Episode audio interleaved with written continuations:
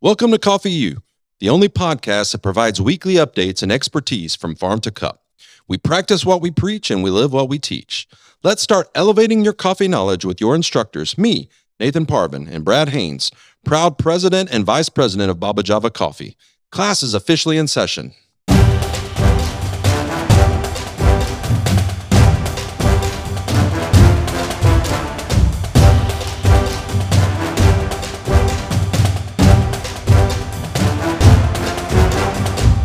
Welcome, everyone, to Coffee U. I'm your host, Brad Haynes, VP of Operations at Baba Java Coffee. And today we have uh, an exciting guest with us all the way from Thailand. Uh, it's Josh Jagelman, Managing Director of Yunnan Coffee Traders. We're excited to have him on. Welcome, Josh. So, as we said in previous podcasts, we want to get some people on who are smarter than us and more experienced than us in coffee. And um, Josh is doing some great things um, with coffee farmers in China. So we wanted to bring him on just to give us an idea of what coffee was like over there in the Far East and how he got into it. So, Josh, why don't you start with um, just a little bit about your personal coffee story, how you got into specialty coffee, and what took you to um, Yunnan? Yeah, for sure. Uh, well, my, my wife was actually working in China uh, for many years and uh, was doing a project there with the local health department. And when that project finished, we kind of fall in love with the country and looking for ways to stay there. Uh, I thought about doing tea. Um, but let's face it, who's going to buy tea from a white guy in China? um, That's funny. And so, uh, and so, coffee also, you know, looks similar kind of environment. Um, so we looked at doing doing coffee, and uh, Nestle some of the other large growers already had established quite a um, you know quite a quite a large commercial presence there, and so we thought, hey, why not um, why not try something in the specialty space since uh, since not much was happening. That's really cool. So, what what got you into specialty coffee and like yeah, wanting to produce that? Specifically? Sure. Well, I, uh, I'm a part of a team, and on our team, we absolutely have people who are coffee guys, coffee girls. Yeah. I myself probably more identify as a business guy that, that loves coffee. Oh, okay. Um, that has really fallen in love with the industry. So my my initial interests were more just in um, you know, how do we do the price mechanics? I got you. Uh, around the business and, and financing. Um, but then as, as, time went on, um, I got my Q license and SCA certified, and I really actually fell in love with um, with the science, with the you know, really just at the, at the very beginning of science and specialty coffee. There's so much to know and so much to discover. And then the other thing, being kind of a numbers person, I was really fascinated by the different ratios that that emerge uh, all throughout um, the, the supply chain and the value chain and, and, realizing that a lot of a lot of the lost value wasn't that people were being treated unfairly. It was just that things weren't being mm. done very efficiently. So right. I was quite fascinated by by the efficiencies and by the numbers side of things early on. But then as time has gone on I've just you know fallen in love with coffee itself. So yeah. That's cool. Well it's, it's interesting you say that. So one thing that we have been talking about on our podcast is uh, ethical sourcing and why that's important. So when you hear that word a lot of people think different things. When you hear that term ethical sourcing, what does that mean to you and your team? Uh, definitely a very big question. Look, I won't. There's lots of kind of obvious things I think we could say just about you know treating people fairly and and making sure the environment isn't being damaged and, and paying people fair wages. Uh, I think those are you know probably some of the more common and, and necessary parts of the answer. Uh, I think for today, I guess I'd like to just encourage your, your listeners to think about um, efficiency uh, in, in, in, the, in the coffee chain. So when I think about things being ethical, I think about a consumer paying a fair price for coffee that's being produced efficiently. And as a producer, I mean, that isn't necessarily a very intuitive thing. It's like, well, these are my costs, so I want to be paid a fair price on top of those costs, right? Interesting. But actually, if I'm not producing coffee very efficiently, and then you're having to pay a price on top of that. That's you know, so I can make some margin. That's actually not fair to you. That's that's unethical for me as a producer to be only producing coffee and then expecting you basically to pay a premium to cover my inefficiency. Uh, so for me, a, a, part of the ethics conversation, which is really important, is just understanding uh, efficiencies at the production level. And once the efficiencies are tight, we actually can demonstrate that our cost of production is reasonable. That's when we can start talking about what's a fair price to pay for coffee. Uh, you know, often, you know, in, in, commercial coffee, we have the, the, the, futures market called the C, And people look, look at that and they say, well, that's what the market's doing. So, well, you know, your specialty, so we'll pay you a premium on top of the market. I don't find that particularly helpful because that, that price really doesn't have a lot to do with the cost of production. So for me, yes, it's a very broad question. There's lots of things we could say, but in recent times, I've really been focusing on the ethics of efficiency. Uh, how can we produce our coffee efficiently, and then the then the premium is fair and ethical. But if I'm inefficient in how I'm producing my coffee, then my premium actually is unethical. Uh, you would say that you are producing coffee with excellence correct? That's what we aim for. yeah. Every year we uh, good. discover new problems and, and, new things that can be done better or things we were doing well that have fallen over. Yeah. absolutely. I think um, I think that, you know, quality I was talking to a friend who's in the nickel, he's a nickel producer and mm. Uh, he's quite successful, and he just said within there, there's a, they have a lot of quality control points. Um, in, in, the production line. And and he was just saying that as long as each of the as long as there is excellence at each of the control points, then the product that comes out at the end will mm. be excellent. And he was just encouraging me to say, there's no point trying to focus on an excellent product if your control points aren't excellent. So yeah, yeah, for us. Um, yeah, we've tried to we've tried to identify what are the quality control points and then produce excellent at each of those at each of those points. Absolutely. That's great. I, I only say that because our kind of our ethos or tagline or whatever you want to call it is excellence from farm to cup. That's what we're about too is working with people who are doing it with excellence and so that it impacts the supply chain all the way through the process. So kind of give us what life is like uh, on a farm, you know, uh, especially there in China, you probably have some very specific things um, from like once the coffee, let's, let's move past it's being grown because that's a you know there's probably a lot of agricultural details that go into that. But so let's start at harvest time. What what what happens at harvest time? Uh, harvest time is the most challenging yeah time of the year for us. Not not just because of the hard work that kicks in. We, we kind of like hard work, but it's actually a lot of uncertainty around harvest time. Uh, we just don't know if the rains are going to hold off. If they do, that really messes up with our numbers. We don't know what the domestic price of coffee is going to be. China has been experiencing a lot of growth domestically, and that is actually really like uh, agitating um, the, the, the, cherry price. Ah, um, okay. And so, you know, when the domestic market is, is, is, is really coming in and, and, trying to buy hard um, at the cherry level, then the price goes quite, it becomes artificially high. And it's, it's, uh, that's, that's a challenge because if we buy at that high price and then the local market moves on, there's no way we can sell coffee internationally at, at those prices that we paid gotcha. for the cherry.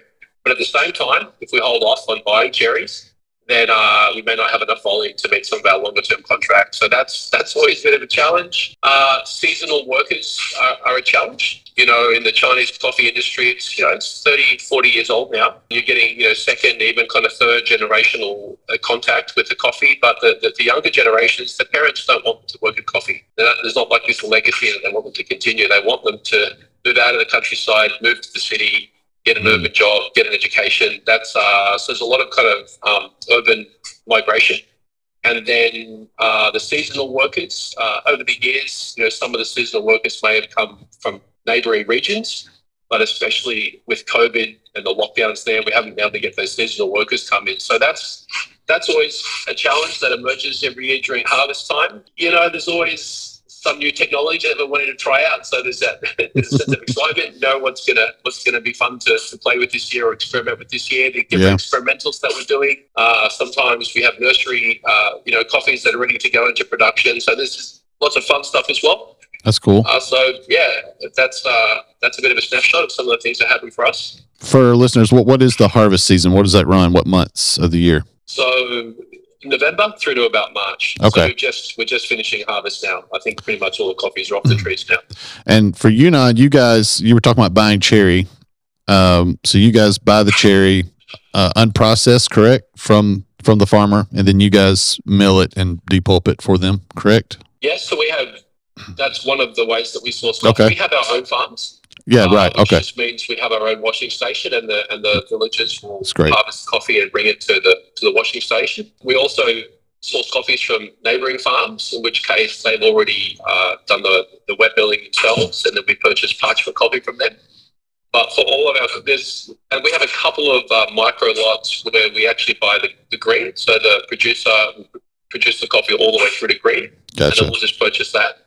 So yeah, we're actually purchasing coffee at all stages of production. We're purchasing cherry from our own farms. We're purchasing parchment from our neighbours' farms, and then we're purchasing some green coffee for some of our micro lot programs. That's really cool to hear that you guys are involved even in the farm level. So that's really cool to hear. One of our one of our partner other partners in Yemen, uh, his name's Andrew Nicholson. He tells a really interesting story. I'm not going to tell the full story because we'll have him on later, but a cool story about teaching farmers how to harvest better, which improved their crop and gave them more weight, therefore more money for their crop. So for you guys, have you been able to help farmers or incentivize them to improve their product? Say, have a farmer who's not producing specialty, but go in and kind of help him or her uh, improve their crop to make it uh, a specialty coffee? what I what I was kind of mentioning before about efficiencies. Yeah. Um, again, first and foremost, I wear a business hat, not a coffee hat, and and so right. you know it was really important early on that I didn't let my personal preference towards specialty coffee impede my thinking about how to help farmers as business people. And so there are certainly instances where our advice would be do not produce specialty coffee. Mm. Um, the kind of changes that you would need to make and the kind of risk that you would be taking actually wouldn't wouldn't help you as a coffee producer. So you know I want to acknowledge that part of being being helpful to the people that we work alongside is not just pushing an agenda, but it's actually seeking to understand the context Yeah. and um and, and best equip people for what they're best suited to produce. Okay. So uh, I, I just it's important that I say that. But in terms of specialty, I think the biggest uh, for me personally, in, in, in the we've got you know we've got other people in the team, but my role has has really been to help people understand the cost of production, and it doesn't matter what coffee they choose to produce, whether it's a natural honey wash, you know, Mhm. some crazy fermentation, or whether it's just basic you know premium coffees or commodity coffees. How can I help them understand their cost of production? and and, and run and run that cost of production um, you know in, in an efficient in an efficient manner you know there's lots of ways to make money you can sell more product you can charge a higher True. price Yeah. you can produce the same product for less and and that's that's really been an area that's not that intuitive it's not that obvious we often just assume you know farmers know the land they know the crop they know how to they know how to produce coffee and of course they do know how to produce it technically but there's a whole lot of uh, you know mechanics around around just the, profit metrics or profit mechanics that we I think we've been able to provide a lot of value um, to farmers just having conversations around the cost of production. That's really interesting. Yeah, especially talking to someone who's more of the numbers guy and not the coffee guy. So you probably look at it a different coming from it from a different viewpoint. So that's really cool. You know, the last few years have had some challenges, as we all know.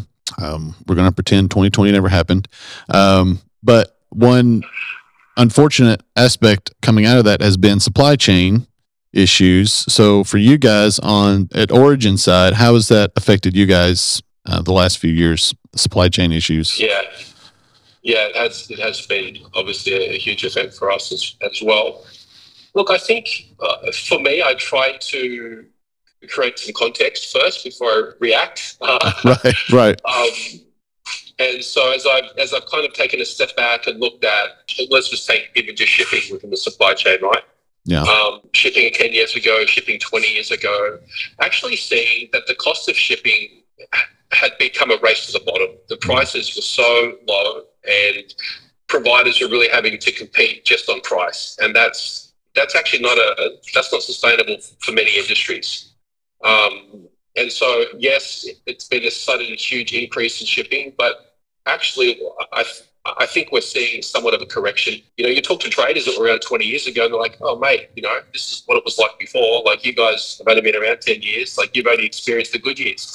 Um, well, that's interesting. so I think part of part of what we're seeing, I think, is a market correction. Mm. So COVID has kind of triggered some of those corrections, which have been much needed. Uh, uh, maybe there's some been some open conversation. I hope things will swing back a little bit. But ultimately, rather than trying to avoid the increases or hope the increases change, we're actually adjusting our own business model and encouraging our partners to do likewise. Oh, that's really cool. I see you're actually trying to adjust instead of just hope and wait. I like that. That's good. That's good. Um, a couple more things. Um, I, I meant to ask this when we were talking about ethical sourcing. We had our previous podcast was on one of our previous ones was on ethical sourcing, and we talked about fair and direct trade and what those differences are. Uh, again, from from origin side, what is that? What do those two words mean to you when you hear those two things? And maybe you have a better better word for it. I don't know. Well, for starters, if you ask 10 different people this question, you're probably going to get 10 different Exa- exactly. So- exactly. Uh, thank, thanks for asking me. Um, I, there are certainly people that have just incredible uh, success stories um, around around fair trade and, and, and what that means. Yeah. Uh, and likewise, there are people who have had terrible experiences. Uh, so I just share my own experience. I think I, I would understand any kind of a certification um, uh, protocol or program to be as to be as strong as its weakest link in the chain, so Right. to speak. hmm So, for example, in, in some countries, maybe the integrity of the people on the ground representing the organization isn't isn't very high. Maybe they're taking they're just taking money to tick boxes. Right. Uh, so, in a situation like that, the certification is practically meaningless. It's no it's no good to lean upon the integrity of the certification when the people representing them on the ground lack integrity. So, you know, we've we've we have bumped up against some of that. Also, there has to be some economical economic sustainability in the program as well. And so, to just say to someone, "Hey, put this sticker on your coffee and you'll get more money," that's not a guarantee of more Mm. money at all no. and some of the ways in which these programs have been promoted amongst local farmers has been if you pay us all this money, and you make all these changes to your farm, then you'll make more money. And that, that has just proven to be an absolute fallacy. Right. So personally, whilst I, I, I understand the idea behind it, and maybe there was a period in history when it was actually achieving what it set out to achieve, my personal experience has been uh, quite the opposite. It's been destructive, it's been unreliable. Our farmers have lost a lot of money trying to obtain certificates that really didn't mean a lot for them at all. Gotcha. So you seen you seen better results from having direct partners with roasters and and coffee shops directly. You would say. Talking to my friends who are roasters, what I found is that it's the it's the toll roasters who are roasting for government offices or maybe these large corporations where Yeah. someone is requiring them to tick a box and say, "Hey, we can only buy coffee from you if it's organic. We can only buy coffee from you Yeah. if it's fair trade." And they're just being forced to tick a box. Mhm. There isn't really a, some, a lot of intrinsic motivation um, to do things right and Yeah. to do things relationally. So I've just, you know, we've not, we've just not chased that market. Of course. Uh, we've seen the abuse of the certification on the ground, so we're not interested in it. And anyone that, that tries to tell us that we have to have this certification um, if we want to do business together, we'll invite them to come and on the ground and check things out. Yeah. Uh, but if they're not interested in doing that, then we're not interested in, um, in really working with somebody like that. Yeah, and again, a- another reason why we wanted to partner with you was because of your, you know, after talking to you guys and learning about your sourcing and how you did it with excellence and took pride in it and made sure everyone was getting a fair wage. And as you say, I didn't even think about this, but when you mentioned um, efficiency, that's just a great way to look at it. So we appreciate what you guys are doing there. Um, lastly, if you if you may have one or two interesting, funny stories from the farm, share one or two of those uh, with us. Sure. Oh, look, I think I think my favorite story because it, it was it was a story, a really early story for us, and it kind of uh, just highlights the enthusiasm and and um, the commitment from the team. Uh, one of the founders of the company, Tim Hines, back in the day, when we were getting ready to do one of our first exports, somebody asked us, you know, how are you going to protect the coffees? We were like, what do you mean? And they're like, well, these coffees are quite valuable. They're more valuable than the other commodity coffees lying around. Like, what if someone steals them? Like, what? Are, are you going to protect them in the warehouse? Well, it's not our problem. and, you know, T- Tim literally slept on the coffee. Oh my goodness. Whilst we were waiting for them to be to be exported, uh, you know, as, as, as time has progressed, we've found other ways to, to protect the coffee. Of course. of course, as we've established different relationships, that's become less of an issue. But I just remember early early days that zeal and that commitment to uh, to make sure the coffee spots were never supposed to be going on. So that's pretty cool. I want. Did, did he say? Was it a comfortable sleep? I don't know. I can't imagine. I don't, I don't think you got much. I don't think you got much sleep. that seems like a pretty firm mattress there. Yeah. Well, Josh, we appreciate you ha- having you on. Uh, you coming on. Is there anything else you'd like for us or listeners to know about what you guys are doing? I know you do. You guys have a blog on your website. Maybe mention your website, any social uh, social media handles you have. Yeah, thanks, man. We'd love people to follow us on social media. We're really just on Instagram. Yeah. Uh, it's Yunnan Coffee Traders. Uh, That's two A's, Coffee Traders. and that's two A's, correct? In Yunnan, Uh, two N's. So two N's. Sorry. A-N. Yes, Yeah, Yunnan I with two that. N's. Yunnan Coffee Traders.